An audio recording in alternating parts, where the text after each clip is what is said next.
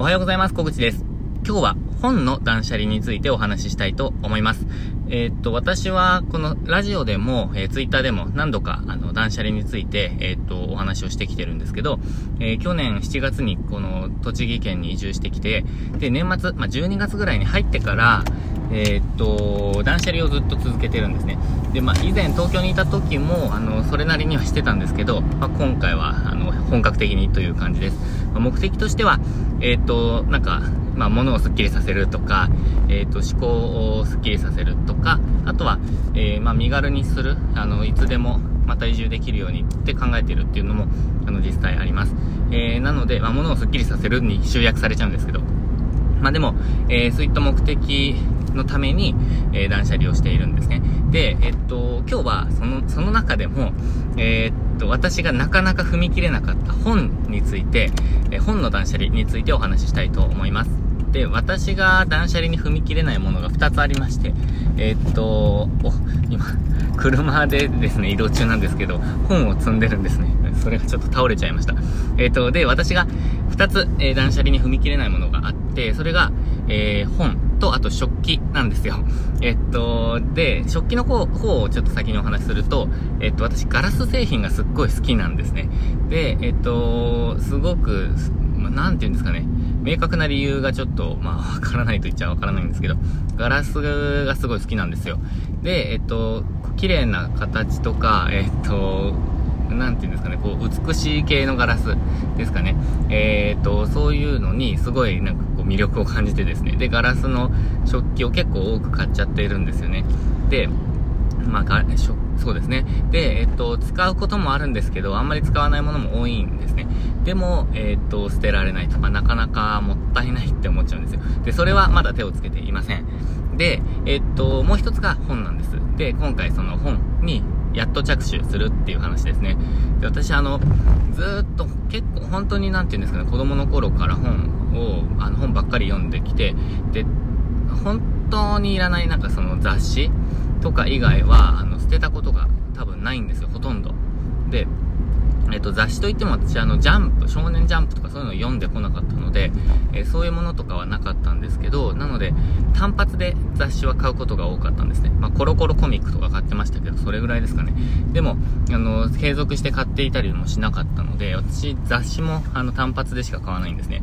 なので、基本的にはもう本が残っていくっていうものですね。で、えっと、実家、横浜にある実家には、あの、今の私のこの栃木の家の何倍ですかねちょっとわかんないんですけど、まあ、2、2、3倍ぐらいあるのかな。それぐらいの本があるんですが、そっちは全然手をつけていない状態です。まあ、放置ですね。で、まあ、多分全部捨てても私は気づかないんですけど。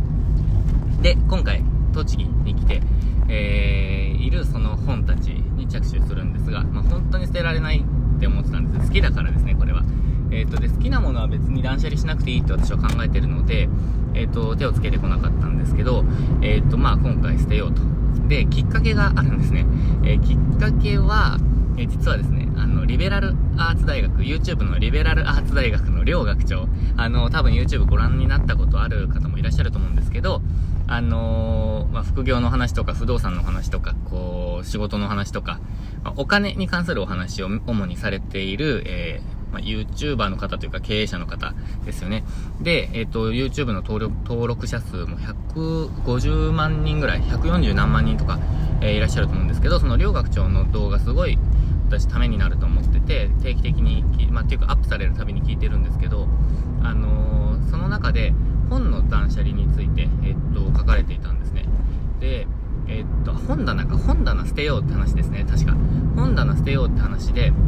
私も、あの、断捨離のポイントは、やっぱり、えっと、収納場所を減らすことだと思っているので、えー、まあ、両学長の方がもちろん、あの、なんていうんですかね、いろんな思考を重ねた上で、ご自身のお考えだと思うんですけど、私は、あの、収納場所がなければっていうのは、あの、YouTube 大学、中田敦彦さんの YouTube 大学で見てそうだなって思ったんですけど、えっと、まさにその考えと一緒ですよね。で、えっと、本棚な、を減らそうって私は思ったんですね。本棚全部なくすのはちょっと、えー、私にとっては難しい、あの、ハードルが高い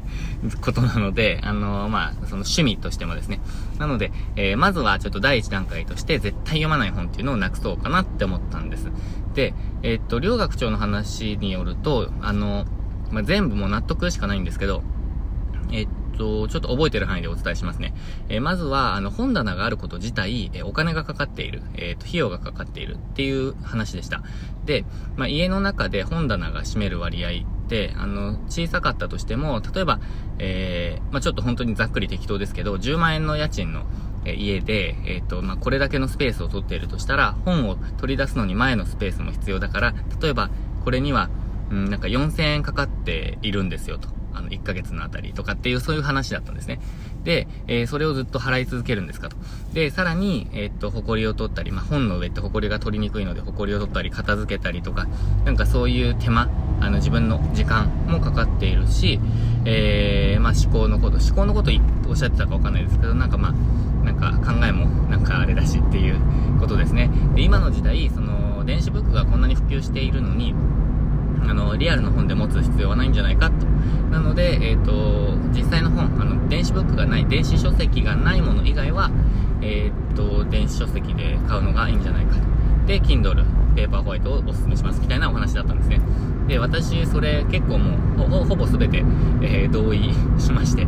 で、えっ、と、やっぱり、それを実践することにしました。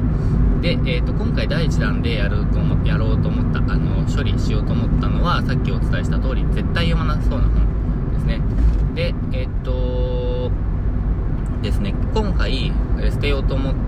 た、あの、選別した本はですね、160冊で、えっ、と、横、横にすると、横というか幅にすると2メートル分ぐらいありました。えー、なので、だいぶ削減ですよね。で、まあ、実はちょっと徐々にあのそれをあの進めていたんですね。で、えっ、ー、と、本棚の場所ももう食器、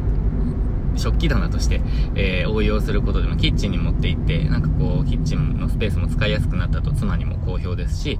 えー、っと、私の本棚はもう一つ、本当に丸々一つなくなったんですね。で、えっと、その分食器を置いていた小さめの棚を本棚にしようと思ってたんですけども、それ自体もなくして、えっと、一室にあった本棚も丸々そのスペースがなくなって、すっごくスッキリしたんですよ。すっごいスッキリしました、本当に。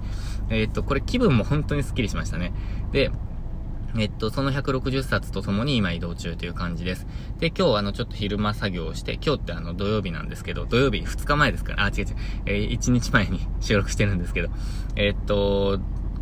販売して、売って、えー、ブックオフに売って、えー、っと、行こうかなと思います。仕事した後にですね。えー、なので、売った後またさらにですね、爽快な感じになるんじゃないかなと私は予想しているんですけど、えー、とにかく第1弾はこの160冊2メートル分と。で、第2段階でどこまでいけるかはわからないんですけど、私が、あの、持っている本にはいくつかジャンルが、ジャンルってその分類すると、えジャンルがあるんですけど、それは性質的にですね、性質的に、あのー、分類すると3種類ぐらいあって、まず1つが絶対に取っておきたい本ですね。あの、これはもう、えー、まあ、読まなかったとしても絶対取っておきたい本ってあると思うんですよ。もしくはまあ、たまに読み返したい本で絶対取っておきたい本っていうのがあるので、まあ、それ。ですね。で、あとは、読んでない本ですね。これから読む本。これから読もうと思っている本ですね。えー、っと、なので、それも結構、どれぐらいあるのかわかんないんですけど、たくさんあります。で、もう一つは、えー、旅行関係の本ですね。え、っと、旅行関係の本、今回はルルブとかマップルとかそういう、ちょっとした雑誌ですね。単発で買ってきた雑誌っぽいやつ、ガイドブックですかね。は、あの、捨てるんですけど、あの、単行本っぽくなっているガイドブックに関しては、ちょっと今回は全部取ってあります。で、あとはあの、ガイドブックだけではなくて、世界各地について書かれた本ですね。あの、都市別、地域別に、なんかもう本当に大量の本があって、私まで職業からですね、旅行会社で働いてたので仕方ないんですけど、えっ、ー、と、世界中の、あについて書かれた本がたくさんあります。多分、それ、ど、どれぐらいなのか本当にわからなくて、うん、横にしたら多分3メートルとか4メートル分ぐらいあるかもしれないんですけど、それにはちょっと手をつけづらいなと思ってます。というのも、すいません、ちょっと今電気切っちゃいました。えっ、と、そう、というのも、えっ、と、まあ、妻が旅行会社でまだ働いているっていうこともありますし、あとは、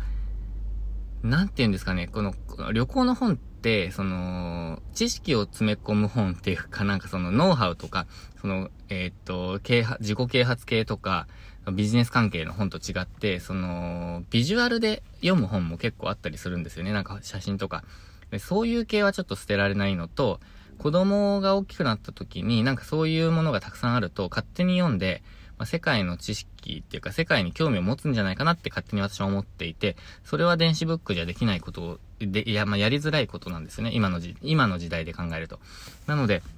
まあ、ちょっと取っといてあるんですよね。まあ、でも一部、えー、捨てるかもしれませんが、ちょっとそこが、あのー、手をつけられないところです。まあ、その3ジャンルですね。絶対捨てない本、読んでない本、旅行関係。えっ、ー、と、その3つのジャンルで、旅行関係のが一番幅を取ってしまってるので、えー、ちょっとそれどうかなと考え中です。ということで、えっと、ちょっと長くなっちゃったんですけど、えー、本の断捨離ですね。で、本の断捨離をすることで、やっぱり場所がかなり削減されるのと、思考がスッキリするかなと。私あの本どうしようかな、捨てようかなっていう思考を結構してたんですよね。気づくと。なので、まあそれも、あの、ちょっと落ち着くかなと思っているので、えー、楽しみに、まあ自分の状態を楽しみにしております。ということで今日は、断捨離、本の断捨離についてかん、えー、お話ししました。今日も最後までご視聴いただきまして、ありがとうございました。